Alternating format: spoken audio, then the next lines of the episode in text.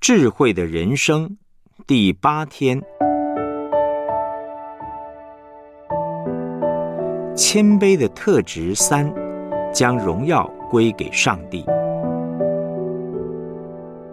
雅各书四章六节，上帝阻挡骄傲的人，赐恩给谦卑的人。箴言十七章三节，鼎为炼银，炉为炼金，唯有耶和华熬炼人心。箴言二十七章二十一节，鼎为炼银，炉为炼金，人的称赞也试炼人。腓立比书二章六到九节，他本有上帝的形象，不以自己与上帝同等为强夺的，反倒虚己，取了奴仆的形象，成为人的样式。既有人的样子，就自己卑微，存心顺服，以至于死，且死在十字架上。所以，上帝将他升为至高，又赐给他那超乎万民之上的名。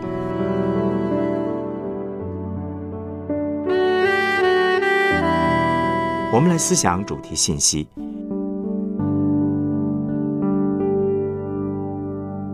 谦卑的试金石，人的称赞。雅各书四章六节引用旧约说：“上帝阻挡骄傲的人，赐恩给谦卑的人。”箴言十七章三节说：“鼎为炼银，炉为炼金，唯有耶和华熬炼人心。”二十七章二十一节的经文说：“鼎为炼银，炉为炼金，人的称赞也是炼人。”从这几处经文呢，我们可以清楚知道，人的称赞是耶和华试验人的方式。当人家说我们好的时候，我们的反应可以显出我们是谦卑还是骄傲。大部分的人在被称赞的时候，会有两种极端的反应。一种呢是否认，并且把自己的缺点拿出来讲；另一种呢是洋洋自得，把荣耀大大归给自己。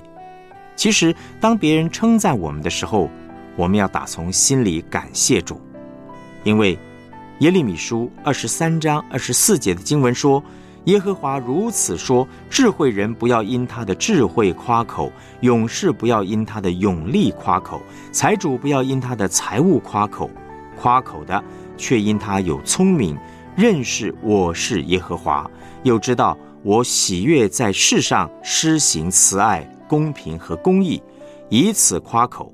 这是耶和华说的。荣耀是属于耶和华的。当人家称赞我们很漂亮，称赞我们做的决定很有智慧，我们可以欢喜快乐的承认、接受，并且把荣耀归给上帝。耶稣的谦卑顺服呢，显出荣耀。我们不仅要把荣耀归给上帝，也要学习过荣耀上帝的生活。不过，我们要怎么分辨那是人的荣耀，或是上帝的荣耀呢？有些人觉得考上了第一志愿就是荣耀上帝，但是考试考得好，不代表可以爱上帝，可以祝福国家社会。有些人觉得病得医治才是荣耀上帝，但是万一上帝的意思是要带那个人回天家，而他的病没有得到医治呢？那我们很容易从自己的角度、从世界的角度来想事情，而没有把荣耀归给上帝，或是错以为那是上帝的荣耀。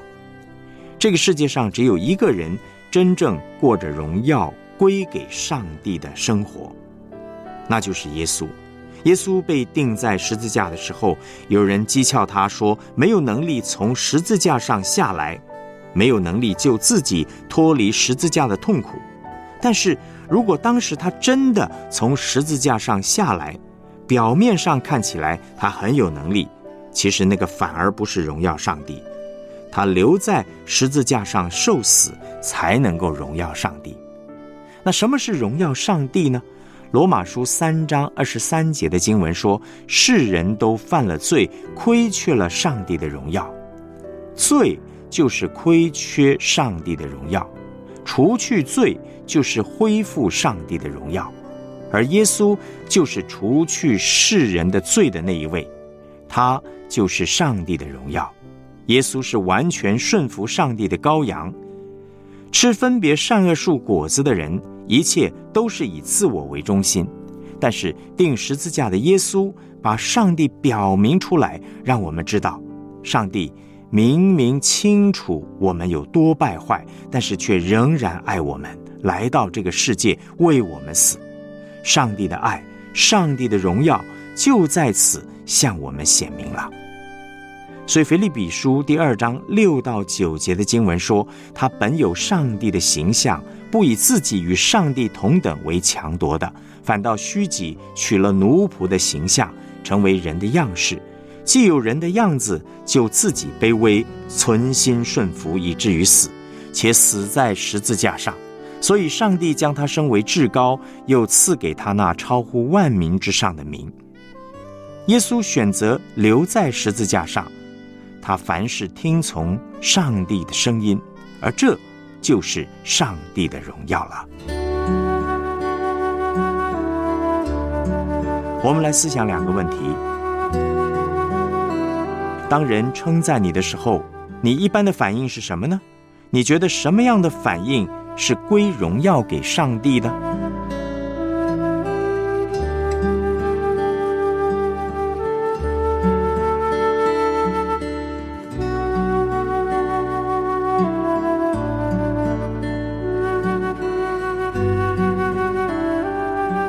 以耶稣定十字架为榜样，今天你可以在哪些具体的事上荣耀上帝呢？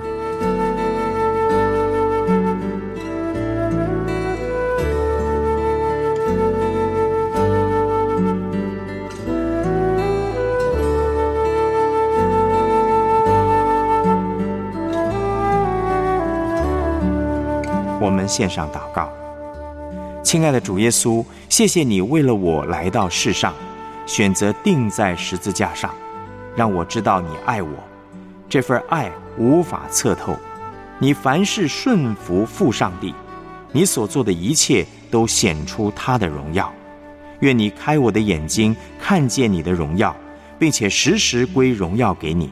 也求你恢复我起初受造的形象，保守我每一天都能见证你的荣耀。奉主耶稣基督的名祷告，阿门。